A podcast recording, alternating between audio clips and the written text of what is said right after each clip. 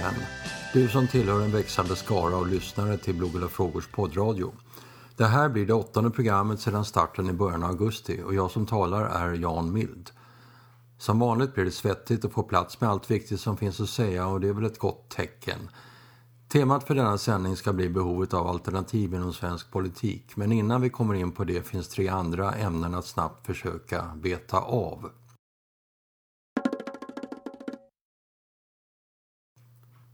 Det första blir några uppföljande reflektioner till temat från förra gången, nämligen istofobin. Ett nytt begrepp som kanske kommer att kunna platsa i Svenska Akademins ordlista.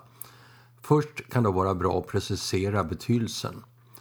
Än så länge ligger ju begreppet öppet att fylla med en lämplig innebörd. Med associationerna till rasism kunde ligga nära till hands att göra det till ytterligare bara ett skällsord riktat mot Sverigevänner och regimkritiker. Men eh, jag vill förorda raka motsatsen. Låt istofobi beteckna sådant som har koppling till kulturmarxism och politisk korrekthet. Själva begreppet härleds ur å ena sidan rasist, fascist och nazist. Å andra sidan islamofob och homofob. Men ytterligare ett frekvent tillmäle är ju antisemit. Det tycker jag också kan plockas in. Mer exakt har vi då att göra med inte bara istofober utan istofobiter.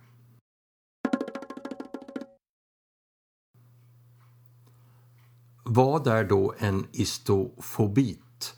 Vad karaktäriserar en sådan person? Så här inledningsvis vill jag föreslå följande åtta moment. 1. En istofobit gillar tillmälen. Använder hellre negativa epitet än anför argument. 2.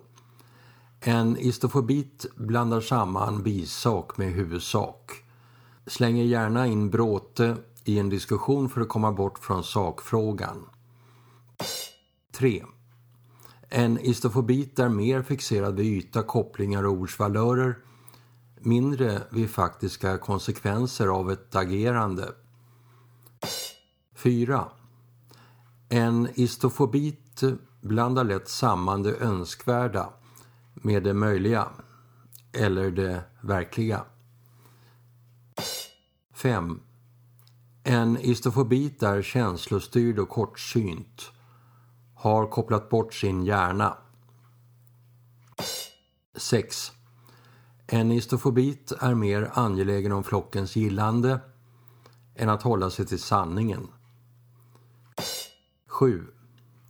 En istofobit gör anspråk på att vara godare och ha högre moral än andra människor föraktar vanligt folk. 8. En istofobit är samtidigt extremt tolerant och extremt intolerant. Vill se brottslingar gå fria, men meningsmotståndare bestraffade. Den här genomgången blir, som det ofta blir för oss invandringskritiker, att humor och allvar kan flyta samman. Humorn kan, menar jag, fylla en viktig funktion för oss. Det ger en chans för oss att lätta på trycket och kunna så att säga skratta åt eländet, vilket är mentalt nödvändigt. Samtidigt kan humorn vara ett vapen i den politiska kampen för att tydliggöra galenskaper och angripa våra fiender.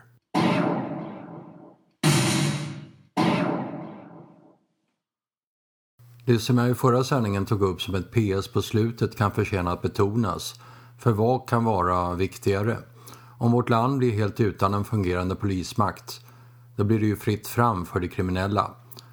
Då blir vi som vanliga medborgare helt oskyddade. Långt har det redan gått, men det kan bli mycket värre. Mot den bakgrunden blir kravet på Dan Eliassons avgång som rikspolischef extremt angeläget. Det är en förutsättning för att Sveriges polismakt ska kunna återskapas. I vägen står alltså inrikesminister Anders Ygeman som från början tillsatte denne icke-polis som polischef och som nu fortsätter att stödja Eliasson. Sverige har en riksdag där det finns åtta partier. Åtminstone något av dessa partier bör nu väcka frågan om misstroende mot inrikesminister Ygeman. Gör man inte det i den kritiska situation som vårt land nu har hamnat då vittnar detta om en total ansvarslöshet. Sådana partier och sådana ledamöter bör inte sitta i vår riksdag. Det måste bytas ut.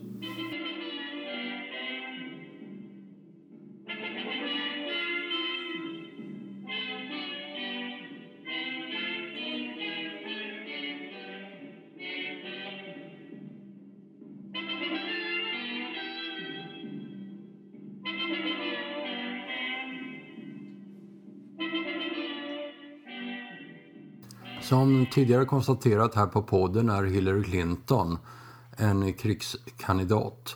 Hon var i hög grad ansvarig för bombkriget mot Libyen 2011 och hon pläderar för att USA nu på mycket vaga grunder ska använda militära vapen mot Ryssland. Samtidigt visar en färsk opinionsmätning att om svenskarna fick rösta i det amerikanska presidentvalet då skulle det bli en jordskredsseger för denna krigiska kvinna. Hur förklara detta? Jag tror att en viktig förklaring är massmedia i Sverige, inte minst radio och tv, är den så kallade public service. Här kommer ett smakprov från Riksradions God morgon världen. Som de kommenterande damerna där ser saken finns det ett problem med den republikanske presidentkandidaten Donald Trump. Han är alltför positivt inställd till Vladimir Putin i Ryssland. Vad ska vi säga nu då, då om eh, Putins och eh, Trumps relation? Ja, där är Trump eh, väldigt positivt inställd till Vladimir Putin. Inte, utan det är mer Putin som ledare. Eh, och han sa också i den här debatten, ja men Putin har ju så höga popularitetspoäng. 84 procent tror jag han nämnde som en, som en siffra. Jag vet inte riktigt var den faktauppgiften kom ifrån eller hur trovärdig den är. Men det, det nämnde han som ett argument för att Putin är en väldigt populär kille. De, de här siffrorna som ja. i icke-demokratier brukar ledare ofta ha ganska höga ja. popularitetssiffror.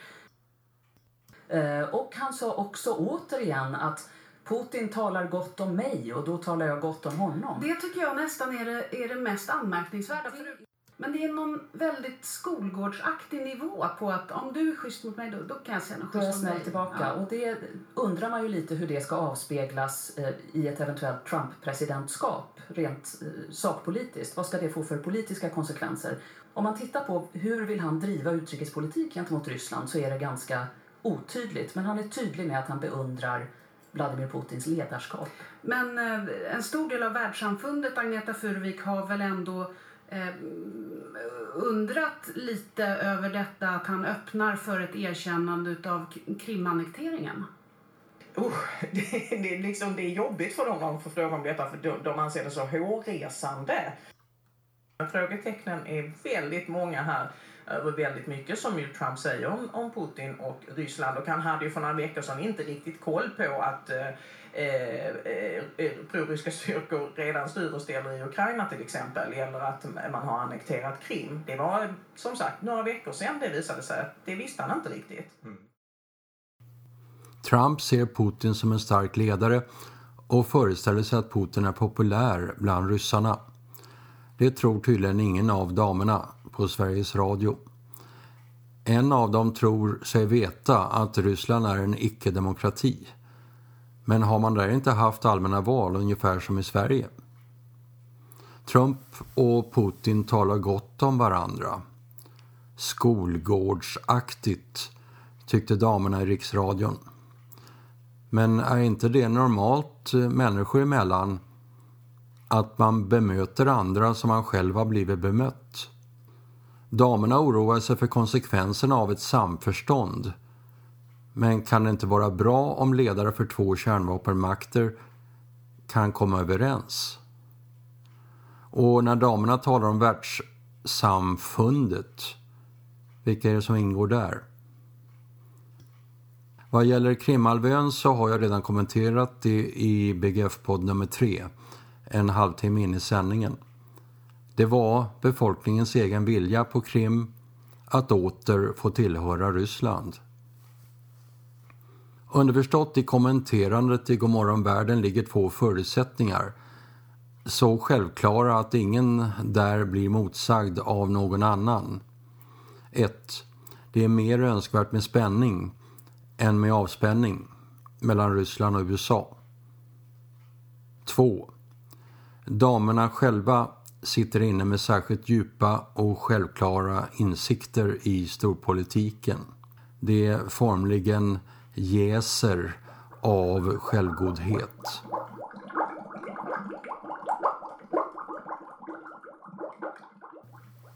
Bloggaren Victoria Wärmler skriver Tyvärr är det ensidig, tjatig och fördummande kontrollutövning som skattefinansierad media och public service ägnar sig åt idag. Tacka fan för att folk ledsnar. De flesta som blir är kompisanställda, flamsiga, gapiga, halvvuxna som under du lyssnar till Frågorna frågors poddradio. Ekonomiska bidrag mottages tacksamt. Nu till temat för denna BGF-podd, nämligen politiska alternativ och nya partier. Från början hade vi planerat för ett annat tema, nämligen den svenska osäkerhetspolitiken.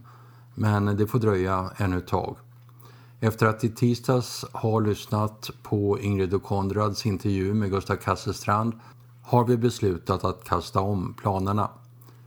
Det känns både aktuellt och viktigt att nu spinna vidare på mycket av vad som där togs upp och som mynnade ut i en frågeställning kring behovet av ett nytt politiskt parti i Sverige.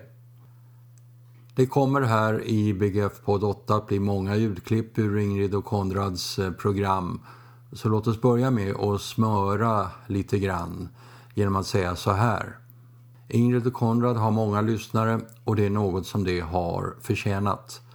De har hållit på ganska länge och gör väldigt bra program. Heder åt dem redan av det skälet. Till detta kommer att de vågar vara kontroversiella. Det faktum att programmet här ger utrymme åt Gustav Kasselstrand och hans vittnesmål kring konflikten mellan SD-ledningen och SDU. Det är modigt och värt en eloge. Den elogen är härmed framförd. Nog med smör. Här kommer några första sekvenser ur intervjun med Ingrid och Konrad. Så här svarade Gustav Kasselstrand på frågor om konservatism. Ja, alltså konservatismen är ju någonting som, som jag tror finns naturligt hos alla sunt och normalt fungerande människor. Även i ens, ens eget liv så har man ju alltid någon form av bedömning om man ska genomföra en förändring och, och vad det i så fall skulle föra med sig. Om man tror att den förändringen är negativ så genomför man ju inte den förändringen. det, är en självklarhet och, och, så borde det fungera för alla folk i hela världen också. Att, att uh, menar, don't fix it if it ain't broken mm. som man brukar säga. Mm. Mm. Och, och, det är så enkelt och så självklart och så kraftfullt också. Men, eh, men det som är enkelt och självklart och naturligt för människor, jag menar, det här är ju bara en förlängning på, på en naturlig inställning till ens eget liv. Det problematiseras ju alltid av, av radikalvänstern, av kulturmarxister och... Om nationalism hade Kasselstrand detta att säga. Den svenska nationen består inte bara av alla vi levande svenskar idag utan även av våra förfäder men också av våra framtida barn mm. som ska ärva det här landet efter oss. Så att i, i, Sverige har vi en tyst nationalism eh, som bygger på samförstånd mellan varandra. Mm. Och just det här med att kalla sig nationalist, det, det låter plötsligt lite farligt för många svenskar. Man inte går runt och, och ser sig som nationalist utan man känner kärleken till, till tryggheten, till naturen, till vår kultur, mm. till att saker och ting, i alla fall tidigare, fungerade väldigt bra. För, för vi har ju tagit Sverige för givet. Jag menar, vi är ett fredsskadat folk. Men det är väldigt märkligt. Hur får vi då ihop det här med att svensken gillar, gillar Sverige väldigt mycket. Det är världens bästa land och bla bla bla. Men ändå verkar ju väldigt få vara beredda att skydda det nu när det faktiskt går under framför, framför oss. hur får man ihop de två tror ni? Ja, alltså Sverige, svensken är ett väldigt auktoritetstroende folk. Och eh, det handlar nog om att man inte vill ställa till allt för mycket liv tyvärr. Mm. Så min analys av svensken är att svensken eh, sover djupt i sin dvala men när vi väl vaknar då, då somnar vi inte så lätt igen. Men det kanske sker en gång per hundra år. Vad skulle då kunna få svensken att reagera? Och hur skulle en sån reaktion kunna ta sig uttryck? Verkar det som att svenskar tror att det enda de kan göra är att rösta vart fjärde år. Eh, alltså, ska vi vänta till 2018? Är det då liksom upproret kommer? Eller finns det, finns det någonting, tror du, som tyder på att det skulle kunna Alltså att det plötsligt exploderar med folk på exempelvis folkets demonstration eller den typen av grejer? Nej, det kommer nog inte hända förrän vi har en allvarlig kris med, med kanske svält och liknande i Sverige. Det, det i grannsamverkan eller medborgargarden eller andra sätt helt enkelt där man det laglösa Sverige med den här typen av patrullering. Andra sätt kan ju vara att ja, men, okej, skolan funkar inte längre, då får vi hjälpa varandra med, med hemundervisning. Sjukvården funkar inte, ja, men är det någon som är läkare då får vi hjälpa varandra svenskar helt enkelt. Eh, Så, så jag tror att eh, på alla möjliga plan kommer vi få en återgång till ett starkt civilsamhälle framöver och ett, en svagare välfärdsstat. Så att det behöver inte bara vara odelat negativt att välfärdsstaten krackelerar. Naturligtvis kommer det vara smärtsamt under tiden men det kommer per automatik leda till att svenskarna organiserar sig civilsamhället också. Du lyssnar till Frågorna frågors poddradio. Ekonomiska bidrag mottages tacksamt. Ett givet tema i intervjun med den tidigare SDU-ordföranden Kasselstrand blev självfallet hans redogörelse för uteslutningen av SDU ur Sverigedemokraterna. Här kan ju noteras att Jimmy Åkesson själv var ordförande i ungdomsförbundet när han på Sverigedemokraternas riksårsmöte år 2005 slog ut den då sittande partiordföranden Mikael Jansson. Sex år senare hade Kasselstrand tillträtt som SDU-ordförande och det blev en aktivitet som aldrig tidigare. Med arrangerande av demonstrationer och möten, deltagande i debatter och så vidare. Antalet medlemmar i ungdomsförbundet sköt i höjden. Från SD-ledningen såg man tydligen med oro på detta och agerade på ett mycket märkligt sätt. Ungdomsförbundet och dess ledning motarbetades konsekvent. Så här beskriver Gustav Kasselstrand själv detta. Jag, jag valdes ju alltså som ordförande för SDU 2011. Jag vet ju om att jag fick sparken från riksdagskansliet efter att jag skrev en artikel om Israel och Palestina där jag försvarade en tvåstatslösning som eh, partiet inte gillade. Att de, att de störde sig på att de inte hade full kontroll över oss. Mm. Eh, och, och sen så fort det hände något, någon, någon form av cataclysmic event som man kan säga, då, då, då blev det då, om man skrev en de- debattartikel eller nå- eller någonting, då, då blev de ju plötsligt jättearga och det kom upp massa... Åstadkom ju våra resultat med extremt små ekonomiska medel. Mm. SD har också ekonomiska medel för oss och de vill ju inte stödja oss. emellan. Det hör ju liksom till att ungdomsförbundet ska opponera mot moderpartiet. Jo, jo precis, och särskilt när moderpartiet gör, gör fel så är det klart att man måste få säga sin åsikt om det. Mm. Så, jag menar, men vi var väldigt lydiga om man jämfört med andra ungdomsförbund. Det var ju för att SD kunde ju aldrig föra, på slutet i alla fall, så de, de, de vägrade föra dialog med oss. De, de försökte motarbeta oss på många olika sätt. Och de, de skickade fram två gånger då företrädare från partiet, eller lojala till partiet, som skulle försöka kuppa bort mig då, eller rösta bort mig som ordförande. Så att vi hade den första ordförandestriden 2011 när Paula Bieler tvingades fram av partiledningen att kandidera mot mig. 2012 var sen då omröstningen och, och då fick jag 80% av rösterna och vann.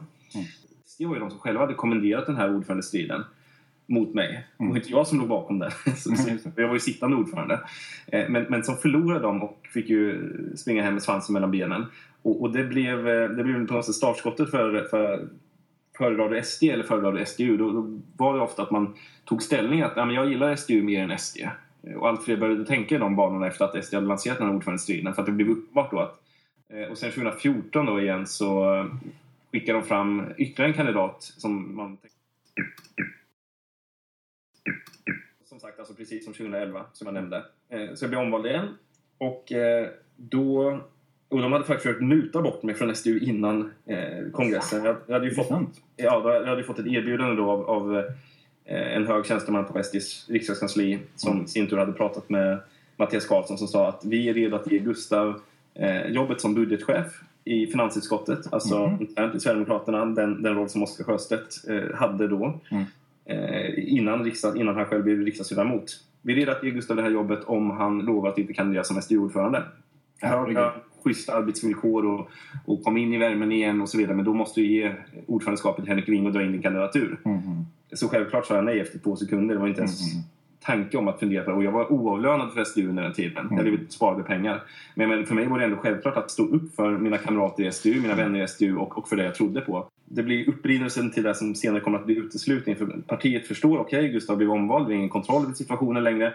De vägrade ju prata med oss. Vi, vi bjöd ju in till möte efter möte efter möte. Man slutade svara på våra mejl. Mm. Eh, och jag menar, för, för oss fanns det ju fortfarande en, en väg tillbaka till till SD. Jag menar, vi, visst, de hade försökt kuppa bort oss två gånger men, men vi känner väl ändå okay, men vi, vi, vi är nära det här partiet fortfarande i alla fall. Så Mm. att vi vill föra dialog med dem. Mm. Så vi försökte ju gång efter annan ta kontakt med dem men de vägrade svara. Alltså, de betedde sig som femåringar. Så Mm. vi kände... Alltså, så, vi var ett ungdomsförbund men vi var ju de som var vuxna i sammanhanget. Så att nivå, jag menar, vi fick inte riksdagsplatser men vi, vi tog inte strid för riksdagsplatsen för det utan vi, vi deklarerade ju tydligt att vi försvarar självklart eh, den här riksdagslistan i alla fall och vi, vi agerar i partiets intressen. Så jag och Wilhelm vi åkte ut på, på den här landsomfattande turnén över hela landet trots att vi inte stod på några listor. Jag stod faktiskt inte på en enda lista. Varför ville de så väldigt gärna bli av med dig? De- Det här är extremt maktfullkomliga personer, korrupta personer som sitter i SDs partiledning och de ser ju partiet som sin egen lekstuga. Och det här är personer som tidigare inte haft något jobb som nu eh, står vid köttgrytorna och sleven går då hela tiden Mm. från köttgrytorna. Och då, då är man väldigt mån om att försvara sina positioner med näbbar och klor. Och det är precis det som, som eh, Jimmie Åkesson, Mattias Karlsson och de andra gör. Så när de känner att det kommer ett hot och när de då känner att, att eh, Gustav och Wilhelm har en egen plattform, en plattform Mm. till ungdomsförbundet, ja, då blir man väldigt eh, rädd och man, man svarar med extremt repressiva medel. Mm. Men för oss så var det ju fullt nödvändigt verkligen att ta den här striden om SD Stockholms stad för att veta att ja, men okej, vi får väl ta positionen själva om vi inte får någonting gratis. Det. Så William mycket riktigt kandiderade, han gjorde det med bravur. Han vann ju också då. Men, men då blev det direkt diskussioner efteråt. Eh, ja, ska det här godkännas eller inte? William fick ju inte tillgång till, till eh, nycklar eller e-postkonton. Han fick inte tillgång till någonting. Eh, för man sa vi måste utreda om det här mötet är godkänt, om det, har- om det är stadgeenligt. Så det var bara ett sätt att, att fördröja allting. Så det var ju, han fick ju aldrig vara ordförande för SD Stockholms stad, annat än på pappret då. Och sen så skickade man ett nytt uteslutningsärende till honom eh, några veckor senare då, med några nya anklagelser. Jaha. Eh, men, men det vi inte riktigt visste då var att de även planerade att utesluta mig. Men eh, sen plötsligt låg det ett brev här och då hade man fabricerat ihop massa olika anklagelser och, och letat flera år gamla saker och det, var- det var ju petitesser. Du har gillat fel sida på Facebook. Du, du har eh, haft kontakt med den här personen. Du, du har inte tagit avstånd från personer med radikala åsikter som har gillat dig. Detta är ju rena expo-metoderna. Ja. Men för oss handlar det ju om att visa att det här är eh, värsta sortens Sovjetmaktmissbruk.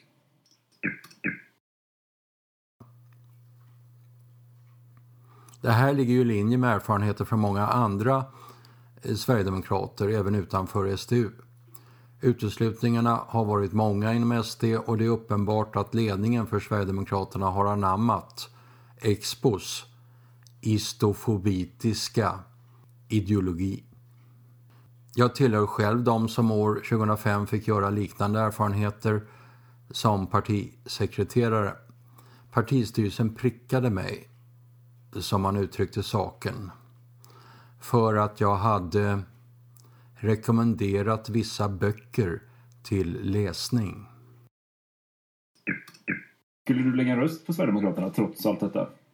Jag, jag skulle nog rösta blankt idag om jag det var val idag. det är så. Mm. Det är klart att Sverigedemokraterna har bäst politik. Samtidigt vill jag inte legitimera den här typen av, av maktmissbruk och, och legitimera en, en uppenbart, inte bara odemokratisk partiledning, för det, det är ju uppenbart att de är, utan också en väldigt trött och håglös partiledning. Mm.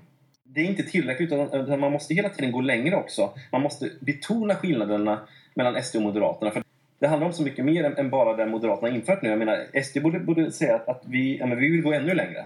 Vi, vi vill titta på hur vi kan öka utvisningarna från Sverige. Mm. Vi, vill, eh, vi vill eh, höja straffen ännu mer. Vi vill dra in ännu fler bidrag än vad ni vill, Moderaterna. Mm. Vi vill slopa hela asylsystemet. Notera vad Gustav Kasselstrand sa här på slutet. Slopa hela asylsystemet. I den riktningen har även Jimmy Åkesson uttalat sig nyligen. Men hur mycket är det värt i hans fall? När SD-ordföranden nyligen fick frågor i SVTs Agenda om partiets linje kring invandringen förefaller kravet från hans sida gälla ett nej bara till en oreglerad asylinvandring. Vad, vad, vad har ni kvar så att säga? Vad, vad är det ni vill ha genomslag för? Ja, När det gäller det? kortsiktigt så måste ju den här, de här, den här lagstiftningen som nu har kommit på plats, den måste bli permanent. Det, är- det är det första. Vi vill ytterligare skärpa kraven när det gäller anhörighetsinvandring. Och det är klart att långsiktigt så har vi en, en, en helt annan vision för flyktinghjälp. Vi vill i första hand hjälpa på plats i närområdet eh, där de allra flesta flyktingar finns och inte genom en mer eller mindre oreglerad asylinvandring till Sverige. Och det, det är klart Vad är det ni måste, liksom, det här måste vi få genomslag för för att stödja en alliansregering? De konkreta detaljerna får vi återkomma till i en sån, eh, i en sån förhandling. Men det är klart att de, de steg som Moderaterna har tagit nu, åtminstone i sin retorik, de är, de är ganska långtgående. Eh, och jag, jag tycker att det, kan vi få det på plats så är det ett, steg, ett väldigt stort steg i rätt riktning. Och när det gäller kriminalpolitik? Mest intressant med Ingrid och Konrads eh, Kasselstrands intervju var naturligtvis vad som där sades om en eventuellt ny partibildning. Behovet av ett nytt parti inom svensk politik är ju uppenbart. SDs roll kom vi in på i BGF-podd 6 förra veckan, en halvtimme in i sändningen. Med en välvillig tolkning kan konstateras att andra partier som Moderaterna och Kristdemokraterna har lämnat ett politiskt vakuum efter sig genom att överge de ideologiska positioner som dessa partier en gång bildades för att inta. Det behövs ett värdekonservativt parti i Sverige. Om Sverigedemokraterna nu kan axla den rollen då, då kan partiet fylla en viktig funktion. Men kvar står då behovet av ett nationellt parti som konsekvent står på etniska svenskars sida och som försvarar vårt lands intressen.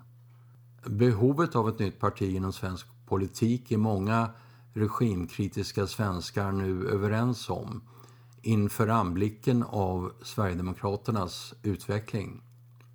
Men kring vilken person eller grupp av personer skulle en då nödvändig kraftsamling kunna ske?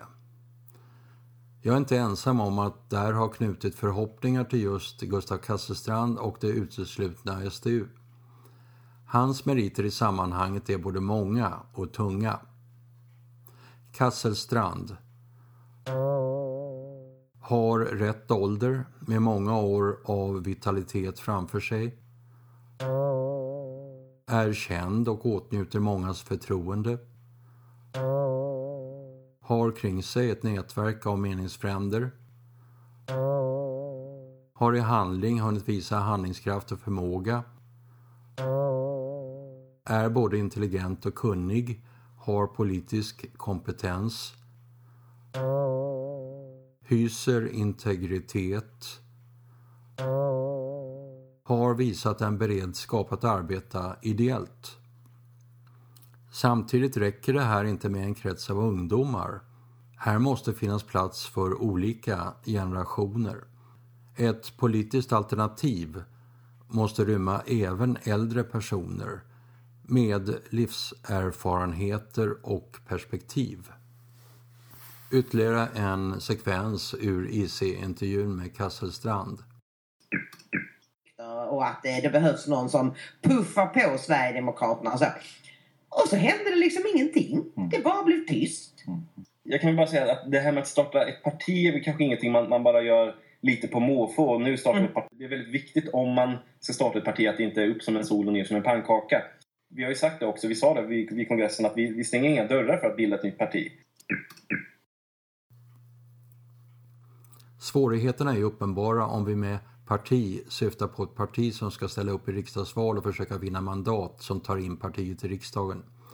Även med ett mindre krångligt valsystem än det svenska, med särskilda valsedlar för varje parti, blir det en enorm apparat att nå ut till alla vallokaler. Det ställer stora krav både ekonomiskt och arbetsmässigt. Man kan också tänka sig mellannivåer eller steg på vägen. Det behöver inte genast bli fråga om allt eller inget när man pratar om en ny partibildning. Ytterligare en sekvens ur IC-intervjun. Så att vi har ekonomiska muskler i SGU. Mm. Mm.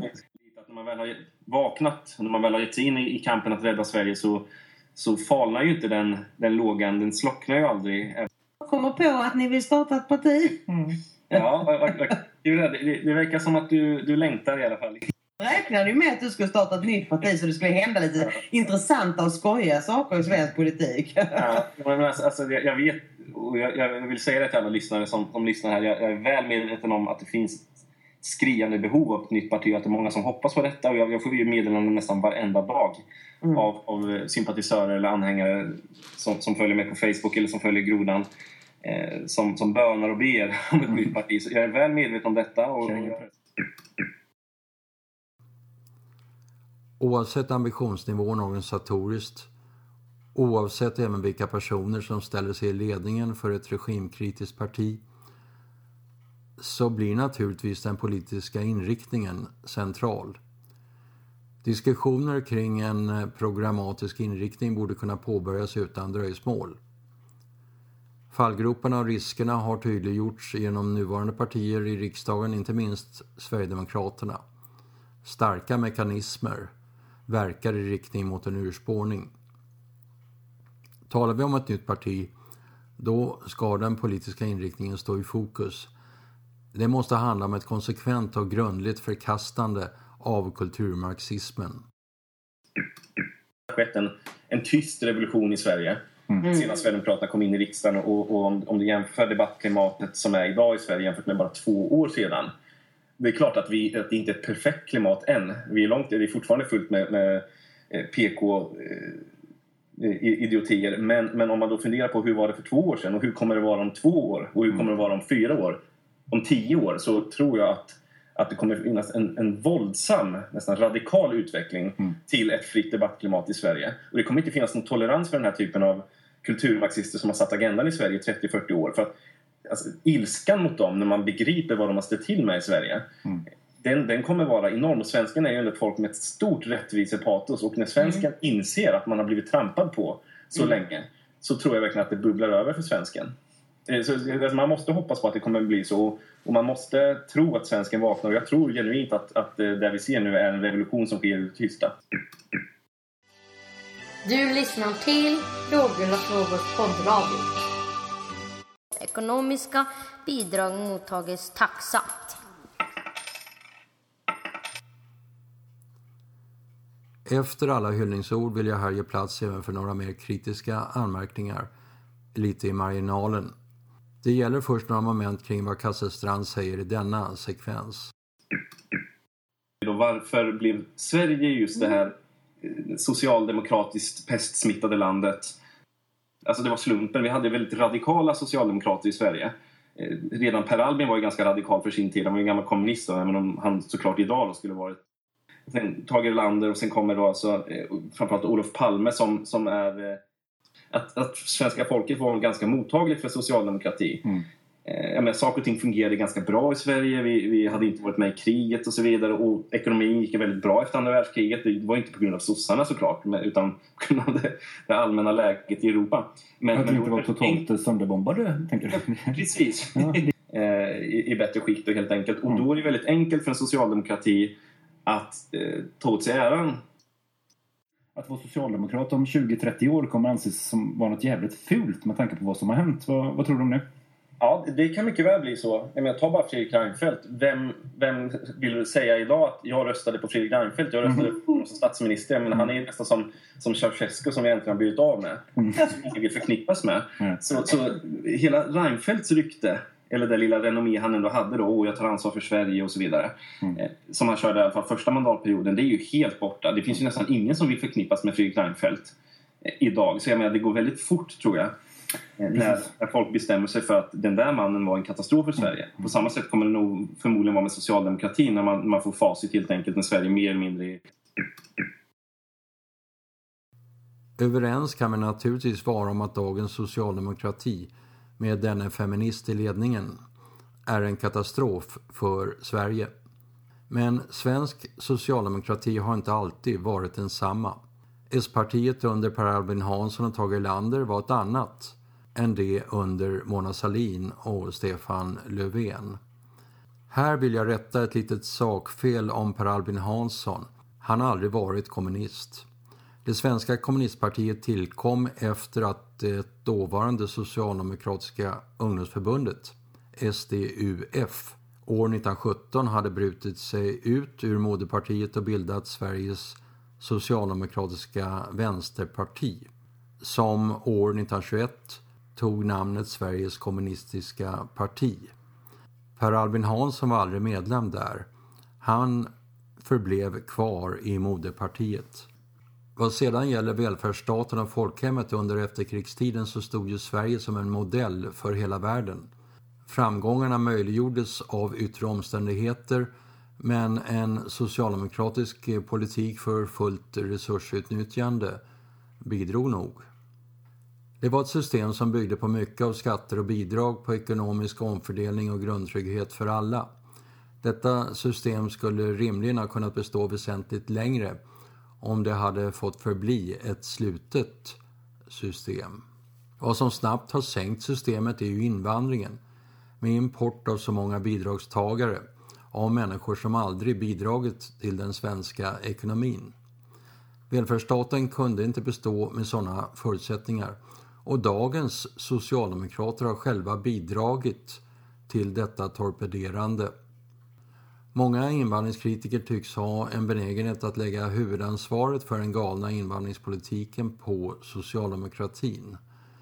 Men om rätt ska vara rätt, vilket jag gärna vill, så är det under den borgerliga regeringen Bildt 1991 till 1994 och alliansregeringen Reinfeldt 2006 till 2014 som antalet beviljade putt har varit särskilt högt. Till bilden hör också Lucia-beslutet 1989 och S-proposition 195 i samma skede. Båda spolade av Bildtregeringen som jag tog upp i BGF-podd 6. Här är ett sista klipp från Kasselstrandssändningen hos Ingrid och Konrad. Precis, ligger i dina händer här nu. Vad fan. Nej, men ett högerparti hade varit jättekul att ha i svensk politik. Ja, jag. Men, alltså, jag, jag tror definitivt att, att ett parti, att det finns ett behov av ett nytt parti. Men, men som utomstående så är det väldigt lätt att, att sitta och tänka men varför i helvete har de inte bildat ett parti? Det, det är ju bara det är bara att bilda ett parti och, och, och köra så det ryker. Men, men måste ju, om man nu ska bilda ett parti så är det ganska mycket arbete med den infrastruktur. Vi får se helt enkelt. Ska det nya partiet vara ett högerparti? Är det vad Sverige nu behöver? Ska vi satsa på ett parti som vänder sig till bara en del av befolkningen? Nej, det ska vara ett folkets parti, det vill säga ett parti som siktar till att ta tillvara hela svenska folkets intressen. Ett parti som blir till en kanal för folklig politisk påverkan. Det ska vara ett pragmatiskt parti som ser till det mest ändamålsenliga. Först se klart verkligheten. Identifiera problem. Och tydliggöra orsakssamband. Sedan driva krav på nödvändiga åtgärder. Att etikettera sig själv i termer av höger eller vänster är inte bara onödigt, det är kontraproduktivt. Vilket inte betyder att det nya partiet ska vara opolitiskt och suddigt. Tvärtom. Målkonflikter ska tydliggöras och prioriteringar hela tiden göras medvetet och öppet.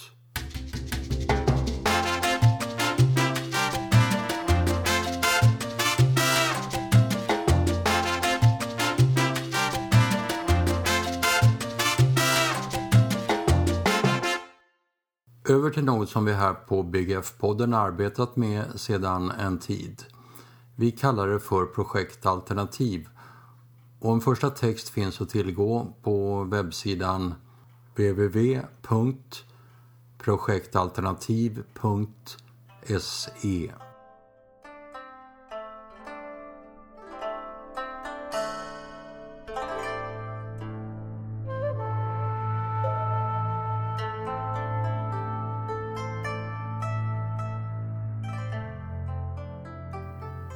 Går du in där kan du se att vi har listat upp 12 olika områden och där gjort en inventering av politiska krav att ställa. Allt är än så länge preliminärt. Tanken är att successivt kunna fylla på med nya områden och nya krav och göra preciseringar och justeringar. Naturligtvis är det viktigt att bemöta och avslöja dumheter i debatten från kulturmarxisterna Samtidigt kan finnas en risk att förlora sig i detaljer och stickspår. En grundtanke med projektalternativ är att här kunna bidra till en fokusering på politiska krav. Krav att putsa vidare på, att bygga upp en argumentering bakom och driva opinion för. Krav som i princip varje riksdagsparti borde kunna ta upp och göra till sin politik. På en lägsta ambitionsnivå kommer projektalternativ att fungera som en form av skafferi till Blågula Frågors poddradio. Från material på denna webbsida kommer vi hämta uppslag för kommande poddsändningar. De tolv områdena ska tas upp i BGF-podd. Ett i taget. Samtidigt finns här en öppenhet med en stående inbjudan till intresserade sympatisörer att på olika sätt medverka. Kan detta utvecklas till ett gemensamt projekt för många, så mycket bättre. Till detta projekt ska vi återkomma i nästa poddsändning. Adressen är alltså www.projektalternativ.se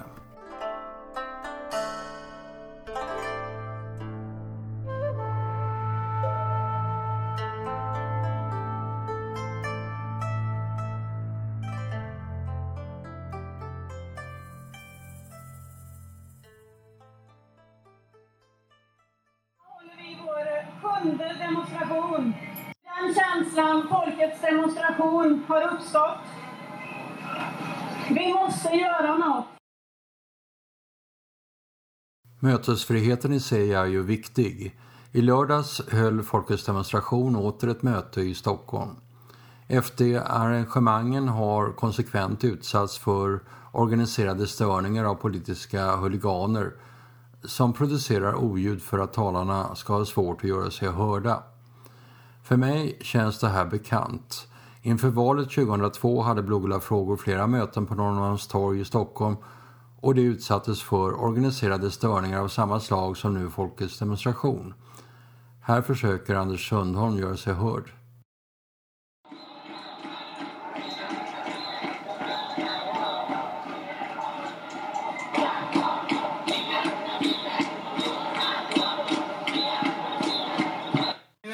Nu är det, alltså blågula frågor som har möte. Men den... Och vad är då blågula?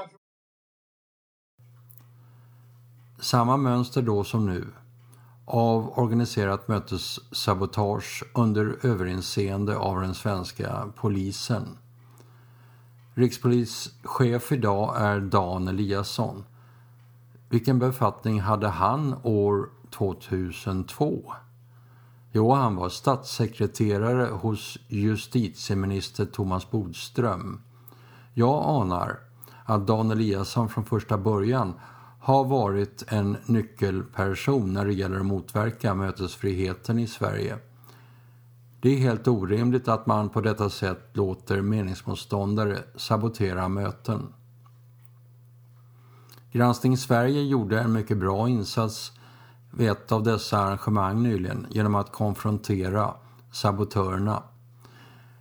Det visade hur PK-drillade poliser då tog ställning för sabotörerna. Nina Drakfors filmar också.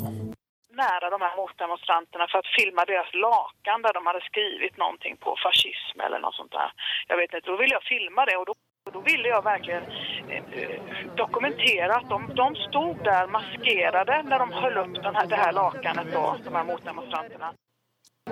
Sen när jag är på väg bort, då kommer polis nummer två och det var den här kvinnliga polisen. Och hon säger till mig att jag uppför mig ohyfsat och tycker att jag ska sluta filma, att jag kan filma någonting annat istället. Mm, hej, jag frågar dig vem du filmar och varför. Jag, jag säger till dig att folk tycker det är obehagligt. Ja, men om jag, men jag gör ingenting olagligt. Inget olagligt, Nej. men lite lätt ohyfsat kan jag tycka. Ja, okej. Men jag ställer mig där borta så fortsätter jag. Är det okej? Ja, jag tycker inte att du ska filma alls, men ställ dig där borta så kan du filma på någonting annat istället för på de här människorna. tycker jag. Eh, Det kom två poliser fram. Han ville påtala för mig att den här vänsterextrema motdemonstranterna att de upplevde att jag ofredade dem när jag filmade dem och att jag var för nära. Tyckte han att om jag inte håller min distans så kan de ta mig och sätta mig i finkan. Och missar jag ju den här demonstrationen och kan inte vara med på den. Och då tyckte han, det är väl tråkigt nu när du har kommit hit. Filma får man göra. Ja, men hon kan ju hålla sig på i alla fall. Hur långt avstånd ska jag hålla? Ja, säg eh, 500 meter ditåt. 500 meter Ja. känns det lite. Afaiten i ljudklippet tyckte att Granskning Sveriges filmande skulle ske på ett avstånd av en halv kilometer. Bland poliserna verkar uppfattningarna ha gått isär men en av dem hotade tydligen med att Nina Drakfors skulle kunna gripas för sitt tilltag att filma sabotörerna. Även detta känns igen från Blågula frågors möte på Norrmalmstorg den 24 augusti 2002. Två BGF-are var då utrustade med videokameror för att kunna dokumentera hela evenemanget. Men när de försökte filma även den skrikande hopen av mötessabotörer som stod 200 meter bort stoppades det av polis som hotade med att gripa dem. Det här kan också jämföras med när jag i mitten av 1990-talet talade på ett torgmöte för Blågula frågor vid Karlaplan i Stockholm. En utskickad fotograf från tidningen Expo kom då fram och tog en bild av mig på ett avstånd av cirka en halv meter eller mindre.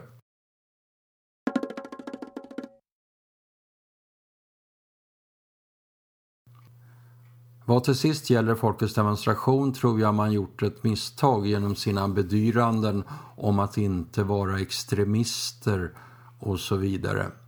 Inga av våra fiender låter sig imponeras av sådana bedyranden.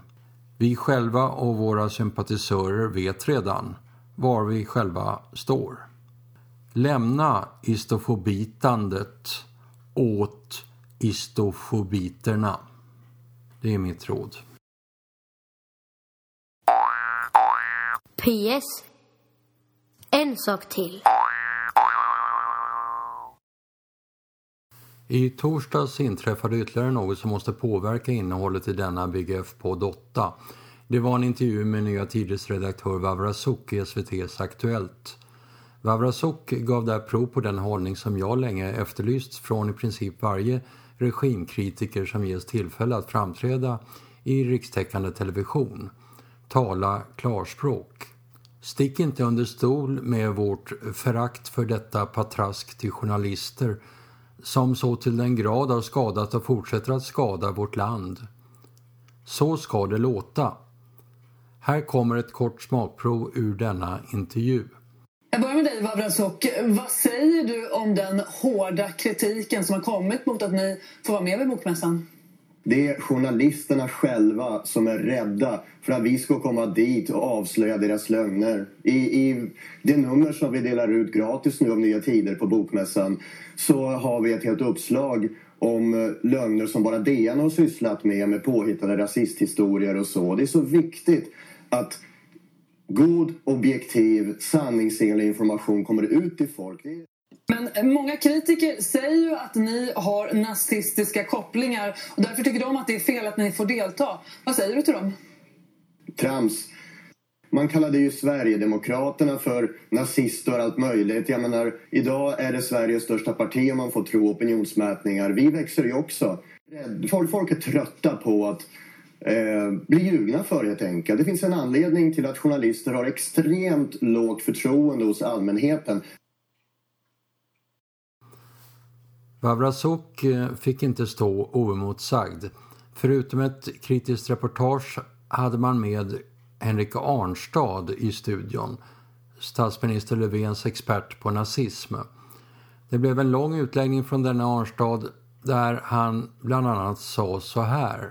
Jag heter Henrik Arnstad. Du är kritisk emot att Nya Tider får delta vid Bokmässan. Eh, hur reagerar du när du hör Vavrasuk? Nazismen är en ideologi som bara har ett enda mål. Varenda jude ska dö i Europa. Hur ett direkt eko av den nazistiska tidningen Der Stürmer kommer här emot oss i tv-rutan. Den judiska lögnpressen, Lügenpresse. Återigen exakt samma argument. Så hur ser du på Nya Tider? Jag har ingen som helst åsikt om Nya Tider som jag vill uttrycka här. Däremot har jag väldigt starka åsikter om nazismen. Men, men kopplar du samman Nya Tider och nazismen? Ytterst väl dokumenterad sammankoppling som bland annat den demokratiska tidskriften Expo har belagt.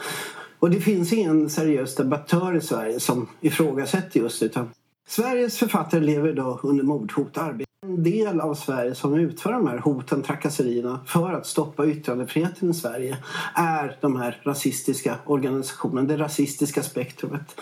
Eh, när vi då tar in eh, det här spektrumet på bokmässan så är vi att det kommer resultera i väldigt hemska saker. Mordiskheter. Det var ju senast bara för dagar sedan som nazismen mördade en person i Finland. Så vi måste alltså fråga oss, ska vi stoppa in det samtalet? Hur många ytterligare miljoner judar kan vi då acceptera ska dö för att vi ska ha nazismen i samtalet igen? Från etablissemanget blev det kraftiga reaktioner på att Vavrasuk hade fått tillfälle att yttra sig på detta sätt i tv-rutan. Uppenbarligen fann man inte att bemötandet från Arnstad hade varit särskilt kraftfullt. Så här lät det i Aktuellt dagarna på, det vill säga fredags. Hård kritik har alltså kommit efter ett inslag här i Aktuellt igår då den högerextrema tidskriften Nya Tiders chefredaktör intervjuades. Eh, den antirasistiska stiftelsen Expo har... Ska man eh, ha med en sån här person som, representerar, som är en del av den här miljön eh, då behöver man ha på fötterna i det. Man lyfter fram antisemitiska konspirationsteoretiker. Det är personer som förnekat förintelsen som skriver i tidningen. Tidningen Expo är en av flera som är kritiska till Aktuellts studio igår om att den högerextrema tidningen Nya Tider den som här företrädde Expo var Jonathan Lehmann. Så har det varit återkommande i SVT. Gång på gång har just Lehmann anlitats som särskilt sakkunnig expert och från framförallt honom kommer påståenden om högerextremism. Vad är det som ger omdömen från denne mannen så särskild tyngd? Vilka belägg har han för att Nya Tider skulle vara högerextrem? Vad lägger han överhuvudtaget in i det begrepp som han använder, högerextremism? Från Lehmans sida är i själva verket inget mer än ett skällsord med vilket han vill kommendera andra människor att tycka illa om det som han själv tycker illa om. För egen del har jag som andra invandringskritiker drabbats av negativa epitet. Fram till 2003 stannade det vid främlingsfientlighet och rasism. Men när jag det året blev utnämnd även till högerextremist eh, då var det just denne Jonathan Lehmann som stod för stämplingen. Åtminstone för mig bekräftar detta att Expos klassificeringar är helt godtyckliga. Den som kanske allra mest gick i taket över Vavrasuks framträdande i Aktuellt var agendajournalisten Peter Wolodarski på Dagens Nyheter. På webben skrev han att Aktuellt hade lämnat tittarna i sticket genom att inte tillräckligt tydligt ha klargjort för dem vad de borde tycka om tidningen Nya Tider. När Wolodarski nästa dag framträdde i Aktuellt var det för att åsiktskorrigera, klargöra yttrandefrihetens gränser och ställa ansvariga på SVT mot väggen. Så här lät det. Hur skulle du beskriva den grupp som ni släppte fram i gårdagens Aktuellt? Vad är, det för, vad är det för grupp? Vad är det för grupp? Vilken politisk miljö kommer de från? Så vad är de för någonting? Det är ett högerextrem, Nya Tider är en högerextrem tidning. De har ursprung och kopplingar till nazistiska rörelser. Det är utmärkt att du säger det nu, men det var inte så som det lät igår för den som tittade på Jo, Aktuellt. Och det var det, det- som var det stora. Men det finns ju experter som tittar på det här. Förintelseförnekare verkar, antisemitismen är stark, konspirationsteorier frodas. Det är ju i grunden antidemokratiska strömningar. Och det, det, är ingen, det är väl belagt och dokumenterat vad den här tidningen och vad de här grupperna står för. Eh, det hade inte krävt många researchsamtal för att ta reda på det och redovisa det för många anser att eh, det var så programledaren påannonserade detta. Slog inte fast någonting själv om vad det här är för någonting, att det handlar om högerextremism. Ungefär som att det fanns en akademisk oenighet om det, för det finns inte. Ni ordnar inte debatter om huruvida förintelsen har ägt rum eller om 11 september har inträffat. Till de av Wolodarski påbjudna åsikterna eller verklighetsuppfattningarna hör alltså att man ska tro på 9-11 så tillvida att det var kapning av två passagerarflygplan som fick tre VTC-torn att rasa ihop i New York den 11 september 2001. Annars kan det ju finnas ett enkelt sätt att få belagt vad Nya Tider är för slags tidning. Det är att läsa i den. Varför inte teckna en prenumeration? Det har jag gjort och jag rekommenderar en var att göra detsamma. En helårsprenumeration kostar 545 kronor. Bankgironumret är 108 streck 0357.